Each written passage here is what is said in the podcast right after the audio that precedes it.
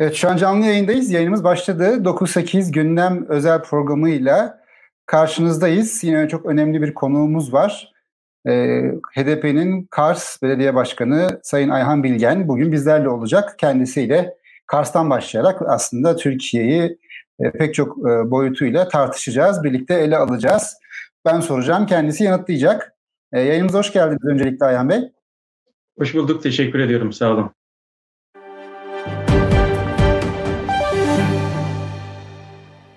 E, Türkiye bir erken seçim tartışması süreci içerisine girdi birkaç gün, son birkaç günde, özellikle son bir iki haftada.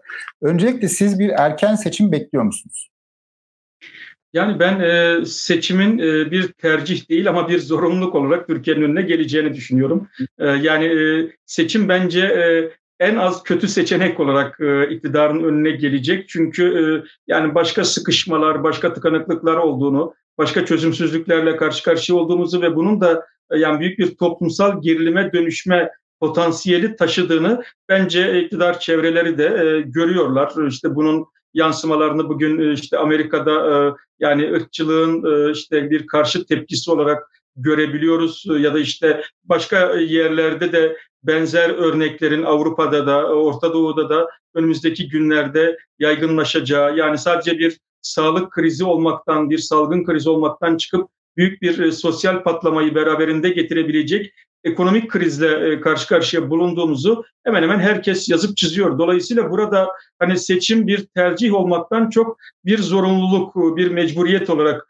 bence Türkiye'nin önüne hem de çok kısa bir süre içerisinde gelecek. Evet belki bunu hani biraz daha ertelemek için, geciktirmek için işte e, Bakanlar Kurulu'nda bir takım revizeler ya da işte e, daha uzun tartışmamız gerekiyor ama işte e, seçim sistemi siyasi partiler ya da anayasada kimi kısmi değişikliklerle e, belki hani bir gaz alma, bir yeni denge oluşturma, zaman kazanma yoluna gidilebilir ama bunun ben dikiş tutabileceği kanaatinde değilim. Ne dış borç e, yönetilebilir, sürdürülebilir e, noktada ne iç piyasalardaki durgunluk e, yani bunun işte e, nasıl bir zaman diliminde bizi gerçekten e, önceki döneme bile ulaşmak ki e, yani o dönemde çok iyi bir dönem değildi ama orayı bile yakalamak konusunda yani iyi ihtimalle birkaç yıla ihtiyacımız olduğunu hemen hemen herkes söylüyor. Ama bunu sadece işte biraz iktidara yakın olan ekonomistler küresel piyasalardan kaynaklı, küresel gelişmelerden kaynaklı diyerek bizden kaynaklanan boyutunu e, görmezlikten gelmeye çalışıyorlar. Ama e, kimse hani çok iyi bir ortamdayız, mükemmel gidiyor, bizim hiçbir sorunumuz yok falan diyecek bir noktada değil. Dolayısıyla ben bunun Hı. mutlaka siyasal sonuçları olacağı kanaatindeyim. E, sadece belki şuna hani dikkat etmek gerekiyor. Yani ben iktidarın yeniden güven tazeleme ihtimalini ya son derece zayıf görüyorum. E, bunun tek istisnası muhalefetin yapabileceği vahim hatalar, e, muhalefetin oluşturacağı boşluk, muhalefetin e, yürüteceği stratejideki işte e, yani handikaplar belki e, iktidara bir kez daha e, imkan verebilir. E, yoksa bunun dışında e, yani toplumun e, hem olgularla ilgili yaşadığı tablo hem de e, algı dünyasının e, buna çok imkan vermeyeceği kanaatindeyim. Peki erken seçime mecburlar dediniz aslında. Ee, bu şu anda Amerika yanıyor resmen. E, çok büyük bir sosyal patlamaya dönüştü. E, bir e, siyahi yurttaşın polis tarafından sokak ortasında adeta e, öldürülmesine dönük tepki. E, Gezi'nin 7. E, yıl dönümündeyiz bugün, dün, e, bugünler, bu hafta sonu bir anlamda. E, böyle paralellikler de kuruluyor bir yandan e, medya üzerine, sosyal medya üzerine gerçekten çok da benzer görüntüler bütün dünya medyasına e, yayılıyor. Bir yandan İstanbul Emniyet Genel Müdürlüğü ihaleye çıktı. 1 milyondan fazla plastik mermi ihalesine çıktı. Böyle bir takım hazırlıklar var gibi de gözüküyor. Sizin bu çizdiğiniz tabloyla da bu aslında örtüşüyor. Bir mecburiyetten bahsediyorsunuz. Ama bundan önceki seçimlerin şöyle bir esprisi vardı. Ee, Gezi'den sonra her sene ortalama bir seçim yapıldı Türkiye'de. Ve ilk seçimleri de genelde e, AKP merkezli ittifaklar kazandı. Ama 31 Mart'ta çok başka bir tablo ortaya çıktı. Yani her yıl seçime giden AKP aslında bir tür güven tazeleyerek biriken enerjiyi e, bir, bir anlamda e, soğurabilme şansı elde ediyordu. Zaman kazanma şansı elde ediyordu ama artık e, araştırma sonuçları da ona işaret ediyor. Sandıktan da çıkamaz bir noktaya geldi. Böyle bir sıkışma yaşıyor. Yani e, zaman kazanmak için sandığa giden AKP bugün sandığa gitse belki AKP'den çık, e, sandıktan çıkamayacak gibi bir tablo var. E, bu gerilim, e, bu sıkışma e, kaygılandırıyor mu sizi? Yoksa başka olanaklar mı anlamına geliyor? Şimdi tabii e, yani sandıktan çıkmanın e, sosyolojik imkanı kalmamışsa sandıktaki kuralları değiştirme yoluna gidecektir. E, çünkü ne pahasına olursa olsun iktidarda kalmayı hani kendisi için vazgeçilmez gören bir algı var. Elbette ki buna gücünün yetmediği noktalar da oluyor. İşte sizin hatırlattığınız 31 Mart ve sonrası İstanbul'da tekrarlanan seçim bunun net göstergesi. Yani ne yaparsanız yapın ters teptiği, tam umduğunuz, planladığınızın tersi sonuçlar doğurduğu vakalar da var. Bunu Türkiye daha önce de test etti. İşte Özal da iktidar ömrünü uzatmak için seçim kanunlarıyla sıkça oynardı ama bunların hiçbirisi durumu kurtarmaya yetmedi. Yani burada belki hani diğer gelişmeleri hani biraz dikkatli izlemek gerekiyor. Evet yani toplum şiddete başvurmadığı müddetçe yani haklarını özgürlüklerini sonuna kadar her yerde, sosyal medyada da, sokakta da kullanabilmeli. Ee, yani demokrasinin olmazsa olmazı budur. Yoksa sadece bir ülkede seçim yapılıyor olması e, elbette demokrasi için gerek şarttır ama yeter şart değildir. E, bu e, asla tek başına yetmez. yani Türkiye'nin de Osmanlı'nın da son döneminde öyle seçimler var ki yani göstermelik olduğu işte eli sopalı seçim gibi falan tariflerin yapıldığı çok sayıda seçim örneği var. Dünyada da böyle örnekler var. Yüzde 90 iktidarların seçimden başarıyla çıktığı e, sandık kurulan ülkeler var. E, kimse onları demokrasi liginde falan görmüyor, öyle kabul etmiyor. Asgari, liberal, klasik demokrasinin bile standartlarının olmadığını biliyorlar. Dolayısıyla yani Türkiye bence e, bir yol ayrımında. Yani bu yol ayrımında evet yani riskli olan ama aslında zorunlu olan bir yeni anayasa sürecini başlatmaktır. Bu başlatılmadığı müddetçe bu yönde bir uzlaşma, bir ortaklaşma, bir işte asgari müşterekler üzerinden bir anayasa gündemi inşa edilmediği müddetçe bu süreç sadece şuna dönüşecektir. Ee, yani başkanlıkla parlamenter sistemi arası ucube bir e, mekanizma e, sanki iktidar tarafından e, işte pazarlık ya da taviz konusu yapılabilir. bazı muhalefet partileri de buna teşne olmak eğiliminde gibi gözüküyorlar. Bunu bir başarı gibi işte bakın işte başkanlık sisteminden geri adım attırdık falan gibi propaganda etmeye çok eğilimli, istekli gözüküyorlar. Ya bence bu baştan sona yanlış bir strateji. Yani her sistem kendi tutarlılığıyla sorgulanır. Yani iyi sistem, kötü sistemden önce sistem tutarlılığı e, ele alınmalıdır. Yani başkanlık sisteminin olmazsa olmazı iki turuluktur. Eğer e, yani başkan olacaksa bunun yüzde 50 artı 1 ile olması gerektiği nettir. E, siz ama yani hem başkan gibi olsun yetki kullanırken ama seçilirken de yüzde 50 artı bir şart olmasın. İlk turda kim çok oy alıyorsa o kazansın derseniz o artık hani bir sistem olmaktan çıkar. Ee, dolayısıyla yanlışlarını bile test edemezsiniz. Çünkü onun hangi sisteme ait olduğunu, o seçim modelinin hangi sistemde e, bir anlam ifade edeceğini bile e, tespit edemezsiniz. Üzerinde konuşamazsınız, tartışamazsınız. E, dolayısıyla ben bu anlamda kimi manevraların önümüzdeki günlerde iktidar bloku tarafından meclisin gündemine gelebileceğini düşünüyorum. Yani umarım ki muhalefet partileri bu konuda iyi bir sınav verirler. Ee, yani e, kaygılarınız var belli ki. 2-3 defa tekrar ettiniz. Ben de tam o soruyu aslında size soracaktım. E, 31 Mart seçim e, kazanımının, zaferinin nereden bakıldığına bağlı olarak formülü e, Cumhuriyet Cumhur İttifakı bir noktada, Millet İttifakı e, bir başka ittifak ve HDP'nin de özellikle Millet İttifakı e, atay, adaylarını başta büyük şehirler olmak üzere aktif şekilde desteklemesi. Bu formül seçim kazandırdı. Şimdi bu formül de ısrar etmek e, gerekiyor matematiğe göre, araştırma verilerine göre. E, ama İyi Parti ile HDP arasında bir takım tartışmalar var son dönemlerde.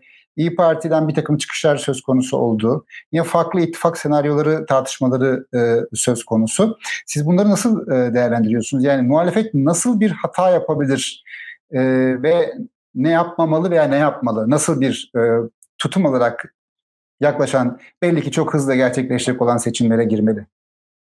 Şimdi tabii e, yani siyasette galiba e, en önemli şey e, şüphesiz taktik hamleler son derece belirleyici olabilir ama doğru bir strateji, doğru bir yol haritası yani sağlıklı bir planlamadır en önemli şey. Yani siz eğer siyasette sorunu kişilere indirirseniz kendinizde keramet görmeye başlarsınız ve işte aynı yoldan gidip ama sırf siz olduğunuz için doğru hedefe ulaşacağınızı sanırsınız.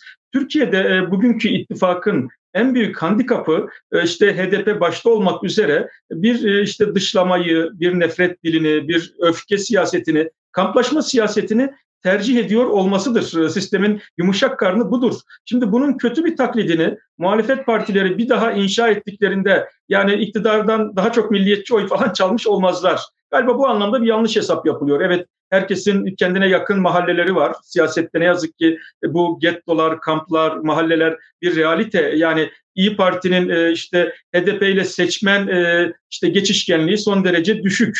MHP ile HDP'ninki son derece düşük. HDP daha çok işte ya işte AKP'deki muhafazakar Kürt seçmene hitap edebiliyor ya CHP'deki daha işte sosyalist demokrat seçmene hitap edebiliyor.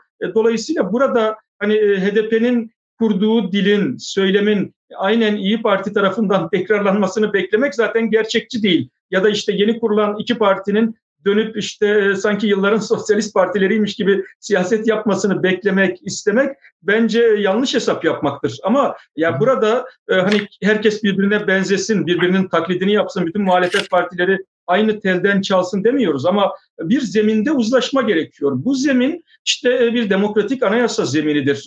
Yani siz birine özel bir jest yapmak için değil, Kürtlerin oyunu almak, onların gönlünü kazanmak için değil ya da işte Alevilerin mağduriyeti ya da başka bir kesimin mağduriyetini gidermek için pragmatik, popülist bir dil kurmak değil kastettiğimiz şey. İlkeler, program ve konsept notunda uzlaştığınız bir çerçeve e, belirlersiniz ve bu çerçeve e, gayet tabii İyi Parti tabanına da anlatılabilir. CHP'deki işte daha belki ulusalcı, daha e, İyi Parti'ye geçme, kaçma riski olan seçmene de anlatılabilir. E, yani her partinin kendi özgünlükleri var. HDP'nin de e, yani farklı bir seçmen kitlesi var ki işte Türkiye demokratikleşmesinden çok e, yani Kürtlerin e, bölgesel kazanımlarını önceliyor. Yani bizim kalkıp e, ya işte bizim tabanımız bunu istiyor diyerek Türkiye demokratikleşmesini e, yani olmazsa olmaz olarak görmekten vazgeçme hakkımız, lüksümüz var mı? Yani biz şöyle okuyoruz, diyoruz ki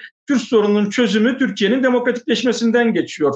Dolayısıyla da biz e, yani sadece e, işte e, en radikal, en fanatik tabanımızın talepleri üzerinden siyaset yapamayız. E, genişlemeyi, büyümeyi hedeflemek zorundayız ve bu genişlemenin, büyümenin hedefindeki kitlelerin gündeminde ne varsa, emek varsa emek, çevre varsa çevre, bunu da kendi gündemimiz gibi, öncelikli birincil gündemimiz gibi siyaset yapmak zorundayız. Şimdi bizim için geçerli olan galiba e, diğer partiler için de geçerli olsa gerek. Dolayısıyla da burada hani muhalefet partileri eğer iktidarla milliyetçilik yarışına girerlerse, iktidarla işte HDP'yi dışlama yarışına girerlerse iktidardan çok büyük şey koparmış olmazlar. Türkiye siyasetinin zeminini muhalefetin buluşabileceği, ortaklaşacağı zemini çökertmiş olurlar. Buradan bir alternatif çıkmaz. Buradan e, toplumun umut bağlayacağı, heyecanlanacağı, tercihlerine yansıyacak bir e, yeni çizgi, yeni rota çıkmaz. Buradan ancak hani iki kötüden daha az kötüyü tercih etme e, tablosu çıkar ki ben e, HDP seçmeninin de Türkiye'de demokrasi talebi olan bütün kesimlerinde, her parti içindeki çevrelerin de değişimle ilgili beklentisinin önümüzdeki seçimlere net biçimde damgasını vuracağını düşünüyorum. Yani hangi duygu, hangi psikoloji seçmen tercihlerini belirleyecek derseniz önümüzdeki dönem için e, değişimdir derim. E, ama değişimi de e, yani e, umut ve inançla güçlendirecek şey güven duygusudur. Siyasette çürümüş olan, yozlaşmış olan belki de en temel kavram güvendir. Siyasetçiye olan güven, e, yani partilere olan güven e, sarsıldığı takdirde siz e, seçmenin işte büyük bir fedakarlık yapmasını, akşam sandıkta sabaha kadar oyunun başında beklemesini, işte en az sizin kadar işte sanki kendisi seçilecekmiş gibi, kendisi milletvekili kendisi cumhurbaşkanı, kendisi belediye başkanı olacakmış gibi e, canhıraş çalışmasını sağlayamazsınız. Bu ancak gönüllülükle, adanmışlıkla, inanmışlıkla olacak şeylerdir. Yani siz milletvekili olacaksınız diye niye kahrını bedelini insanlar ödesin ya da siz belediye başkanı olacaksınız diye mutlaka onun için bir anlam ifade etmeli. Onun yaşadığı ülke, onun ütopyaları, onun Türkiye'ye dair özlemine, yaşadığı şehre dair e, iddialarına değiyor olması lazım. Siz e, yani bunları teğet geçeceksiniz, bunları görmezlikten geleceksiniz, e, dönüp eski ezberleriniz, ön yargılarınız, korkularınız üzerinden siyaset dili geliştireceksiniz. Buradan bir alternatif çıkaramayız. Peki alternatife dair tartışmalar. Biraz önce bir soru da geldi ve onu ekrana da yansıttık. Tekrar yansıtabiliriz. Gürkan Öztüren'den. Muhalefet partileri yeni bir toplumsal mutabakata dair geniş tabanlı bir tartışma içine girecek mi? Millet masası gibi bir öneri gelmişti yakın zamanda. Aslında siz konuşurken buna bir çerçeve çizdiniz sanıyorum. Yani bu en azından sizin de talebiniz e, bir mutabakat zemini. Ama e, millet masası denilen masada galiba HDP'ye pek bir sandalye ayrılmayı düşünmüyordu öneriyi yapan e, siyasi parti lideri Sayın Meral Akşener. Ben e, bu ilk e, gündeme geldiğinde hani o e, galiba e, eski bir parçaydı. Hani hemşerim memleket nere? Bu dünya bizim memleket diyordu. E, galiba bu memlekette e, yani HDP'ye yer yok. E, yani e, bu tabii ki e, yani işte o eski korku ve ön yargıların bir yansımasıdır. E, yani eğer HDP'yi demokrasi zemininde e, güçlenen bir özne olarak görmek istiyorsanız hani o meşhur işte bağını kestin, ilişkisini kestin, mesafe koysun gibi e, söylemlere e, kendiniz inanıyorsanız, bunun arkasındaysanız yapmanız gereken şey HDP'ye yönelik baskılara da karşı durmaktır. HDP baskı gördükçe içe kapanacaktır, daralacaktır, kriminalize edilecektir. E, tersi HDP'ye farklı kesimler destek oldukça, sahiplendikçe HDP de demokrasi mücadelesine daha çok inanacak, HDP tabanı da e, yani e, demokrasi mücadelesiyle hak ve özgürlüklerini, e, toplumsal barışı, geleceğini garantiye alabileceğine inanacaktır. Bu çok net bir tercihtir. Yani burada her dışlamanın tam tersi bir işlev göreceğini herkes görmeli. E, yani burada e, tabii ki hani özel olarak yani HDP böyle masada olma hevesi falan ya da kişisel beklentisiyle hareket etmiyor. Sonuçta yani bir siz çerçeve çizersiniz bu çerçeve e, toplumda bir umut oluşturursa, bir güven oluşturursa e, bir eğilim ortaya çıkar. Şimdi bugünkü e, yasal çerçeve zemininde seçime gidileceğini düşündüğümüzde yani belli ki hani iki bloklu gitmeyi sağ partiler, muhalefetteki sağ partiler çok istemiyorlar. Bu aslında yani son seçimde de yani işte 2018 seçimlerinde de kendisini hissettirdi ve işte sağ partiler arası bir ittifak, Demokrat Parti, Saadet Partisi, İyi Parti bir ittifak yapsın, CHP de HDP ile yapsın gibi bir eğilime girmişlerdi. Hatta, Bunu, hani... hatta CHP HDP ile yapsın ötesinde şimdi araştırmalarda da artık sorulmaya başlandı bu. En son Avrasya anket araştırmanın bir anketine de yansımıştı. CHP tek başına girsin, HDP tek başına girsin ve bir sağ blok, merkez sağ blok diyebileceğiz. E, muhafazakar sağ blok oluşsun. Yeni kurulan partiler İyi Parti, Saadet Partisi, Demokrat Parti gibi ve bunun da %20'lerin de üzerine çıkabileceğine dair bazı araştırma sonuçlarından da bahsediliyor. Ee, öteki tarafta elbette Cumhur İttifakı söz konusu olacak. Bu formül çalışır mı? Yani hem seçim matematiği açısından hem de sosyolojik açıdan ve aslında siyasal e, ihtiyaçlar açısından. Yani somut olarak bu ittifak bir şey kazandırır mı? Doğru bir formül müdür bu? Sizin öneriniz ne? Ne olur? Şimdi tam ben e, aslında buraya gelecektim. Hani e, yani e, HDP ile CHP birlikte yapsın demek aslında CHP'nin içinde e, işte daha e, milliyetçi bakış açısına sahip çevrelerde ya da Kürt korkusu taşıyan çevreleri de irite edeceği için bu aslında fiilen dört ayrı adresin seçime girmesi demektir. E, ya buradan neyin hesabı yapıldığı çok kestirmek, tahmin etmek mümkün. E, ikinci tura iki sağ aday çıksın demektir. Bunun başka bir şeyi yok. Hani bu kadarını anlamak için müthiş bir e, öngörü sahibi olmak gerekmiyor. Yani siyasette eğer çok kendiniz üzerine hesap yaparsanız, e, hani kendinizi seçtirmenin yolunu, formülünü ararsanız valla bu konuda Erdoğan'la yarışamazsınız. Bence sizin kurduğunuz oyun ona yarar ve o bir kez daha e, yani denklemden karlı çıkar. Oysa e, yani birlikte yönetmeyi iddia ettiğiniz bir ülkede birlikte seçime gitmeyi başaramıyorsa partiler birlikte nasıl yönetecekler? Yani siz seçildiğinizde ne yapacaksınız? HDP'yi yok mu sayacaksınız? Ya da işte sol seçmeni dışlayarak mı ülkeyi yöneteceksiniz? Onu zaten yapıyor birileri. Dik alasını yapıyor. Dolayısıyla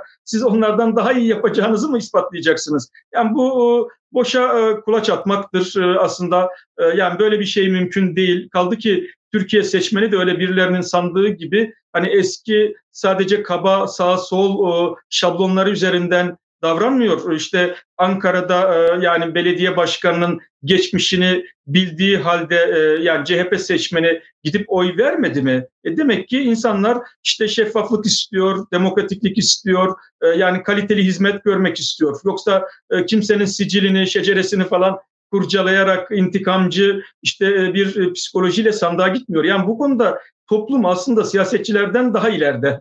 Daha e, özgürlükçü, daha çoğulcu, daha yeniliğe açık. Ama partiler yukarıya çıktıkça galiba piramidin tepesinde daha kastlar var. Eski ezberler, eski önyargılar, korkular var. Dolayısıyla da yani onun esiri olmuş, kendi kafasında kurduğu, ürettiği korkuya rehin düşmüş bir siyasetle karşı karşıyayız. Ben e, yani e, burada eğer iki turlu bir e, seçim sistemi uygulanacaksa hani şu netlikte hareket edilmesi gerektiği kanaatindeyim. Ya ilk turda kazanabilmenin formülü masaya yatırılır, tartışılır ve bu seçenek e, yani ciddi biçimde ele alınır. Öyle bir kadro, öyle bir kabine fotoğrafı çizilir ki yani toplumun hiçbir kesimi e, bugün iktidar blokundaki partilere oy verenler bile kendini dışlanmış hissetmeyecek bir geçiş dönemi planlaması yapılır. Kaldı ki zaten hani eğer bu yasalarla seçime gidilecekse e, zaten muhalefetin iddiası e, adım adım buradan yeniden parlamenter sisteme dönüş olmalı. Yani yetkileri kendinde toplayan Erdoğan kullanıyorsa ben de kullanayım. Kim bundan vazgeçer? Hani e, diyeceğiniz bir mantık değil tam tersine. Yani evet bu yetkilerle bu ülke yönetilemez. Orada kim oturursa otursun bu yetkiler fazladır ve e, haksızlığa, otoriterizme götürür. Biz bu yetkileri dağıtmayı, paylaştırmayı önümüze yol haritası olarak koyduk diyebilmek lazım ve buna da toplumu inandırmak lazım. Özellikle karşı cepheye inandırmak lazım. Yani AKP'ye, MHP'ye oy veren seçmene bu güveni vermek lazım. E şimdi siz kendi aranızda daha bu yetki paylaşımını yapamıyorsanız, kendi aranızda bu güven yoksa, bu uzlaşma, ortaklaşma, paylaşma duygusu yoksa e, siz de e, yani ben gücü ele geçirdiğimde bilirim yapacağımı moduyla sandığa giderseniz o zaman seçim halkı kim daha iyi kandırır kampanyasına döner. E, yani e, vallahi kandırmaya geldiğinde iş galiba hani kimin medya aracı daha güçlüyse o kolay kandırır. Oysa siz gerçeklerle yüzleştirerek, gerçeklerle tanıştırarak hakikatle buluşturarak bir e, değişimin önünü açmanız gerekir. Yani korku statikoya hizmet eder. E, değişimi besleyen ise güven duygusudur. Muhalefetin burada bir tercih yapması lazım. Korkulara mı oynayacaklar? Toplumu daha fazla korkutarak bugünkü iktidardan daha çok korkutup mu oy alacaklar yoksa tam tersine bu korkuları boşa çıkaracak bir güven mi inşa edecekler? Bence bu tercihi nasıl yapıyorsanız sonrasındaki formülleri de ona göre tartışmanız gerekir aslında bir anayasa, e, yeni bir anayasa, demokratik bir anayasa, parlamenter sistemi merkeze koyan belki de bir anayasa noktasında bir mutabakatla toplumun karşısına çıkmalı muhalefet e, demiş oluyorsunuz ki konuşmanın içerisinde sık sık anayasa ya atıfta da bulundunuz. Orada anayasa tartışmasına girelim. E, siz aynı zamanda hatta e, bugünkü e, kimliğinizden ve pozisyonunuzdan çok daha önce Demokratik Anayasa Hareketi'nin sözcülüğünü de yaptınız ve Türkiye'de e, 2000'lerin ortasına itibaren şu veya bu şekilde yoğunlaşan anayasa tartışmalarında her zaman öne çıkan figürlerden bir tanesi oldunuz. E, bugün bakıldığında Demokratik Anayasa Hareketi'nin deneyimi olsun, e, farklı farklı anayasa odaklı çalışmalar oldu, onların deneyimleri açısından olsun. Bugünkü tablo demokratik bir anayasa hareketi için, demokratik bir anayasa e, arayışı için e, ne tür olanaklar e, sunuyor? Düne göre daha mı fazla olanak var veya daha mı az olanak var? Nasıl değerlendiriyorsunuz bugünden son 10 yılı bu noktada değerlendirdiğimizde ve yakın geleceği? Yani tabii bir e, deneme yapıldı. E, parlamentoda e, parti grupları arasında bir komisyon kuruldu. Cemil Çiçek'in meclis başkanı olduğu dönemde ve ne yazık ki e, bu ilk deneme başarısızlıkla sonuçlandı. Hani e, biz demiştik e, ifadesi siyasette çok hoş karşılanan bir ifade değil ama biz demokratik anayasa çalışmalarında gittiğimiz bütün illerde o dönemde 40'a yakın şehirde toplantı yapmıştık. İşte sivil toplum örgütleri, meslek örgütleri, toplumsal hareketler. E, yani şunun hep altını çiziyorduk. Bir kurucu meclis, bir kurucu irade inşası olmadan sadece tepede, sadece mecliste, sadece partiler arası bir zeminde e, yapılacak bir işin hedefine ulaşması mümkün değil. Şimdi eğer 12 Eylül darbe e, kalıntısı bir anayasadan kurtulacaksanız darbecilerin mantığıyla değil e, demokratik bir mantıkla daha yerelden, daha katılımcı, daha çoğulcu bir mantıkla bunu yürütmeniz gerekir. Ben bu anlamda toplumun farklı kesimlerinin çoğulculuğa, demokratikliğe, ötekinin hak ve özgürlüklerini önemseyen bir anlayışa, daha demokratik bir laikliğe, daha demokratik bir e, seçim sistemine insanların gittikçe daha yakınlaştığı kanaatindeyim. Farklı kesimlerden insanlar yaşadıkları mağduriyetle aslında bu değerlerin ne kadar önemli olduğunu, sadece e, liberal özgürlükler, liberal demokrasi açısından değil, sosyal devlet açısından da iş güvenliğinin ne kadar önemli olduğunu, haksız yere işten atılmanın ne kadar önemli olduğunu işte KHK'larla, o halle e, toplumun çok farklı kesimleri tanıdı bu son 3-4 yıl içerisinde. Dolayısıyla burada bence toplum e, son derece e, hani gittikçe yaklaşıyor, e, ilerliyor, olgunlaşıyor ama e, siyasetçiler aynı hızla, aynı olgunlukta bu süreci yönetemiyor. E, yani ben e, işte hani bir e, işte özel olarak HDP'nin talepleri baskın, dominant bir anayasa metni hazırlansın e, noktasında falan bir şeyden bahsetmiyorum. E, elbette ki Türkiye'nin işte korkuları, önyargıları bir metin yazılarak falan da aşılmaz. Yani sadece çok iyi bir metin ortaya çıkarttığınızda ülkenin bütün sorunları sihirli bir değnekle çözülmüş olmaz ama bu sürecin kendisi, sürecin yönetim biçimi katılımcı olduğunda, çoğulcu olduğunda buradan çıktı da bunun ortaya çıkaracağı metin de elbette daha sahiplenilen bir metin olacaktır. Şimdi hani böyle çok takvimlere, yıllara hani keramet yüklemek e, için söylemiyorum ama 1920 e, evet e, bir hani meclisin başlangıcıydı. 2020 bunun 100. yılı ve hani deniz bitti. Yani yeniden bir kuruluş iradesine, yeniden buluşmaya, yeniden ortaklaşmaya ihtiyaç var. 1921'in hani işte anayasal anlamda ifade ettiği metin e, Kürtler açısından da defaten ifade edilmiştir. E, yani daha yerel yönetimleri önem, önemseyen, özümseyen e, tavrı, daha işte farklılıkları e, kabullenen e, bir metin olması dolayısıyla e, 1921 ruhu, 1921 anayasası defaten işte Kürt siyasetçiler tarafından da referans olarak verilmiştir. Yani o zaman bunu hedeflemek belki 1923'ün 100. yılına giderken, 2023'e giderken daha 1920 ve 21 referanslı bir çoğulcu e, ortak e, anayasayı inşa etme işini e, sadece teknik bir metin yazımından söz etmiyorum. E, sadece uzmanlık işinden değil, toplumsal tartışmayla e, bir olgunluk içerisinde farklı kesimlerin birbirinin hak ve özgürlüklerini önemsediği bir süreci inşa ederek ancak bence bu dönem atlatılabilir, yönetilebilir. Yani aksi takdirde kırılmalar, kopuşlar, gerilimler e, Türkiye siyasetinde kaçınılmaz hale gelecektir. Kimse zorla, dayatmayla, baskıyla kendi şablonlarını başkasına dikte ederek bu ülkede işte birliği, barışı falan tesis edemez. Bunu e, yeniden yeniden denemeye kalkmak ya da işte e, yani iktidar bloku başaramadı ama ben aynı yöntemlerle bunu başarırım demek sadece kendini kandırmaktır. Demokratik anayasa vurgusu da yaptınız. Daha fazla insanların buna açık olduğunu da ifade ettiniz. Yani daha somutlamak gerekirse hani 2000 yılların ortasından başlayan anayasa tartışmaları sürecinde e, bir AK Parti merkezi bir takım girişimler e, oldu. 2010 referandumu öncesi sonrası ve aslında iktidardaki pozisyonunu kalıcı hale getirmeye yönelik bir arayış olduğunu aslında özünde bunun. Bugün geri, geriye baktığımızda e, görebiliyoruz ve e, liberallerin bir kesimi özellikle bu girişimleri aktif destekledi. Bu yetmez ama evet noktasına kadar geldi ve tarihsel olarak da bir noktada duruyor. E, yine Kürt hareketi anayasa, demokratik anayasa noktasında hep talep eden, e, bunun için elinden gelen desteği bu, e, veren bir e, noktadaydı.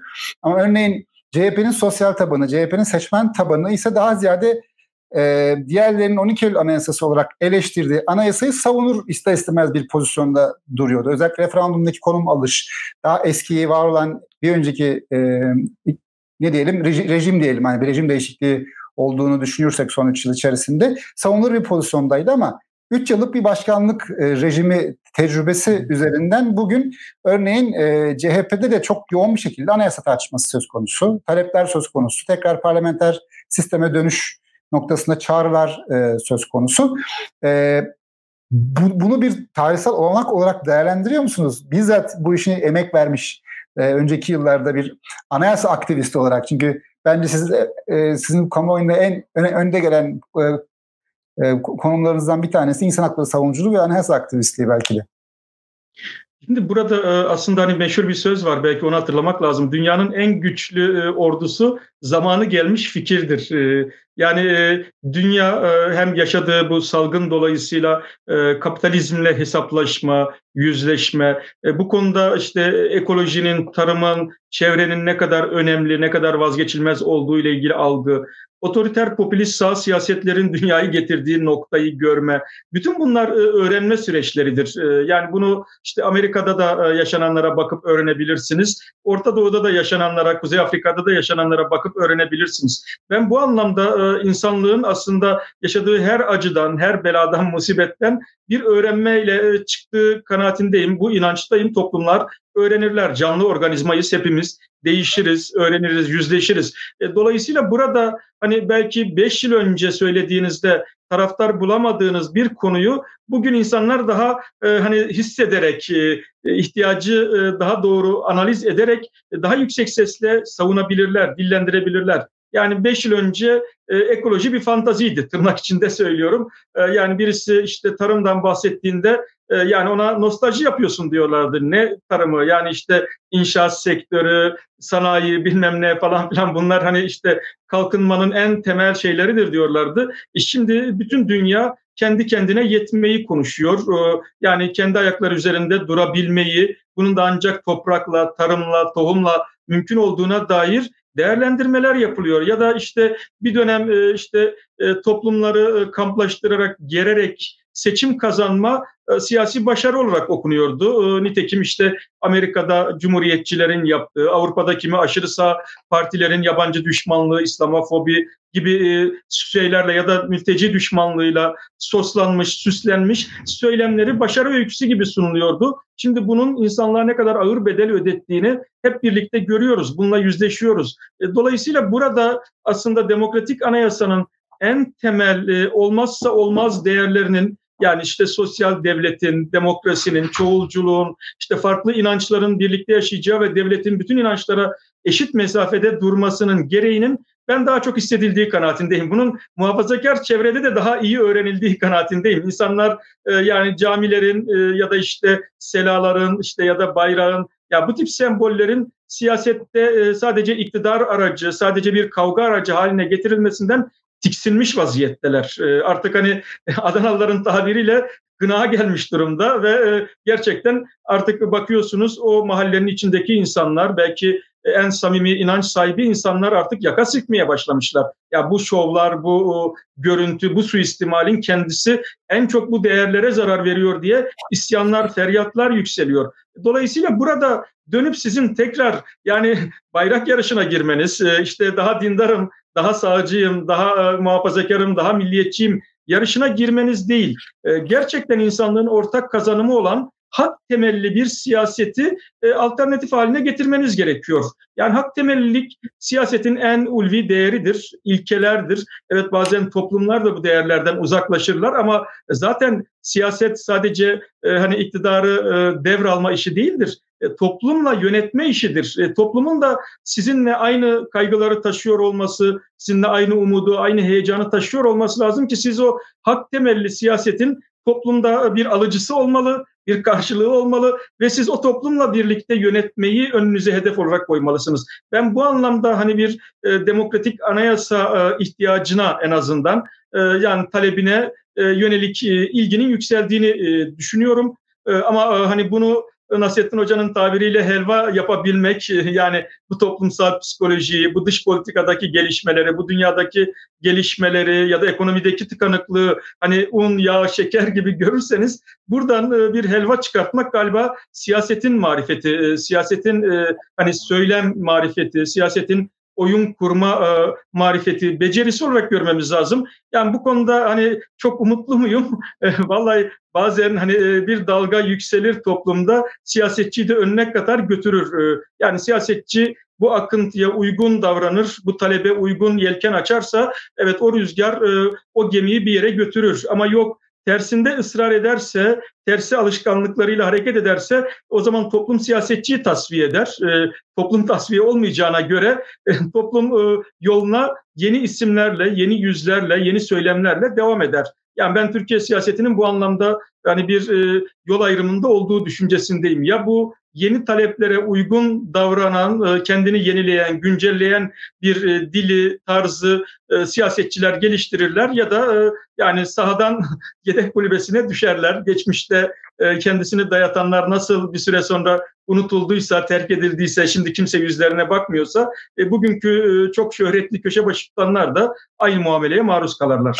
Ki 31 Mart'ta buna dair epey bir aslında değil mi ders verdi. Yeni isimleri siyasete kazandırdı ve bugün Erdoğan'ın karşısındaki işte adaylar aday kim olur dediğinizde Ekrem İmamoğlu gibi bir isim tartışılıyor. Mansur Yavaş tartışılıyor. Diğer isimlerin elbette e, yanı sıra ki bundan bir yıl önce, bir buçuk yıl önce Ekrem İmamoğlu hiç bilinen bir isim değil. O açıdan Türkiye toplumun üretken e, bu noktada da olduğunu e, gördük. 2020 dediniz, 2021 dediniz. Bir yandan 2023'e de 3 sene kaldı. Türkiye Cumhuriyeti'nin 100. yılı. E, bu noktada aslında hani tarihsel e, sembollerin önemini de altını çiziyorsunuz. E, bir tür yeniden bir Cumhuriyet'in inşası noktasında 100. yıl sürecinin demokratik anayasa eksenli bir fırsat olabileceğini düşünüyor musunuz? Tarih tekrar bunu bir fırsat olarak önümüze koydu denebilir mi? Şimdi aslında e, yani 2000'li yılların başında hani milenyum tartışmaları yapılırken de 90'ların sonunda da işte dünya işte yani bir e, yeni arayışın içerisindeydi. Özellikle Arap Baharı'yla birlikte işte e, hepimiz Orta Doğu'da asla olmaz dediğimiz şeylerle yüzleştik. Yani toplumsal hareketleri hiç beklemediğimiz, en işte pasif, edilgen, e, otoriteye boyun eğmiş, biatçı toplumlar dediğimiz toplumların içerisinde öyle aktivistler çıktı, öyle e, örgütlülükler çıktı ki işte e, yani orada eski taht, e, saltanat hiçbir şey e, kalmadı. E, yani bu süreci iyi yöneten, buradan daha çoğulcu bir yönetim çıkartmayı başaran ülkeler olduğu gibi bunu başaramayıp iç hesaplaşmaya, iç savaşa dönüştüren ülkeler de oldu. Nitekim işte e, ya Libya e, elbette sadece Libya'yı yönetenlerin, Libya'daki halkların sorumluluğu değil ama belki daha çok da dışarıdan müdahalelerle işte bugünkü hale geldi. İşte Suriye e, bu tabloda e, ama bunun yanında işte Tunus'ta başka bir şey e, kısmen de olsa başarıldı e, yani birlikte yönetme becerisi açısından. Şimdi burada e, aslında benzer öngörüyü Türkiye'de de e, hem yani güvenlik politikasının içinden isimler hem belki işte o dönemde çözüm sürecinin vizyonuyla Orta Doğu'yu, Kürt sorununu önemseyerek okuyan kişiler şunu söylüyorlardı. Bu bir resmi açıklamaya da aslında yansımıştı. Yani Orta Doğu'da eğer e, rejimler demokratikleşmezse haritalar değişecek diyordu e, Türkiye Güvenlik Bürokrasisi. Bu tespiti yapıyordu ve nitekim bu tespitten birkaç yıl sonra Arap Baharı başladı. Ee, yani hala sancılar devam ediyor. Belki çok harita değişikliği olmasa bile en azından rejim değişiklikleri kanlı ya da işte ayaklanmalarla, çatışmalarla, darbelerle devam ediyor. Şimdi burada e, yani Türkiye'nin de aslında hani olmazsa olmazının Cumhuriyeti demokratikleştirmek olduğu çok net. Bunun hiç tartışılabilir bir tarafı yok. Evet kimsenin e, işte başka bir e, hani devlet kurmak falan filan gibi şey değil ama mevcut devletin, mevcut yönetimin herkese açık, kimseyi dışlamayan, kimseyi ötekileştirmeyen, kimseyi inancından, dilinden dolayı ikinci sınıf görmeyen bir yapıya kavuşması kaçınılmaz, zorunlu bir tablo. Yani biz yönetiriz, onlar boyun eğecek. İşte e, yani devlet din işlerinde filanca inancı meşru ve akredite görecek ama ötekilerini sapkınlık olarak e, tarif edecek. Ya da işte filanca dili meşru görecek ama diğer dilleri, kültürleri tehdit olarak algılayacak. Ya bu şekilde e, yönetilemez olduğu, sürdürülemez olduğu çok açık. Bunu aslında Osmanlı'nın son döneminde de deneyimledi. E, bu toprakları e, yöneten kurumların e, işte daha e, belki bugünkü modern formatları değil ama Osmanlı'nın son döneminde temelleri atılmış mekanizmaları yani teşkilatı mahsusa öncesindeki işte yapılar gördüler. E, işte ordu gördü, ya da işte meclisi mebusan deneyimi dolayısıyla siyasetçiler gördüler. Ya o günkü padişah da gördü. Biraz geç gördü, biraz yanlış gördü ama gördü. iş işten geçti.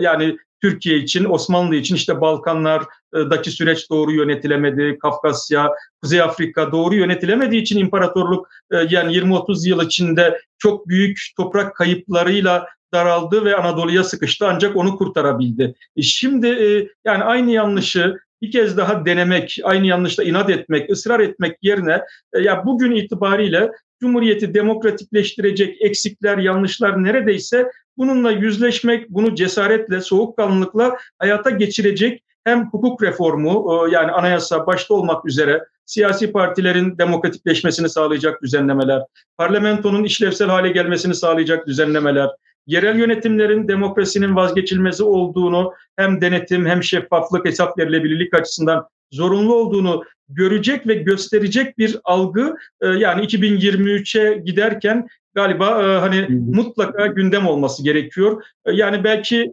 ülkeyi kimin yöneteceğinden önce ülkenin nasıl yönetileceğini konuşmamız gerekiyor. Türkiye artık eski alışkanlıklarla yönetilebilir bir ülke olmaktan çıkmıştır. Yani önce nasıl yönetileceğinde mutabık kalmalıyız. Daha cumhuriyet e, demokratik olma zorunluluğunu önümüze koymalıyız. Sonra bu e, demokratikleşme sürecini kim başarır, nasıl yapar, e, o geçiş dönemi nasıl yönetilir? O belki ikinci bir tartışma olarak yapılmalı.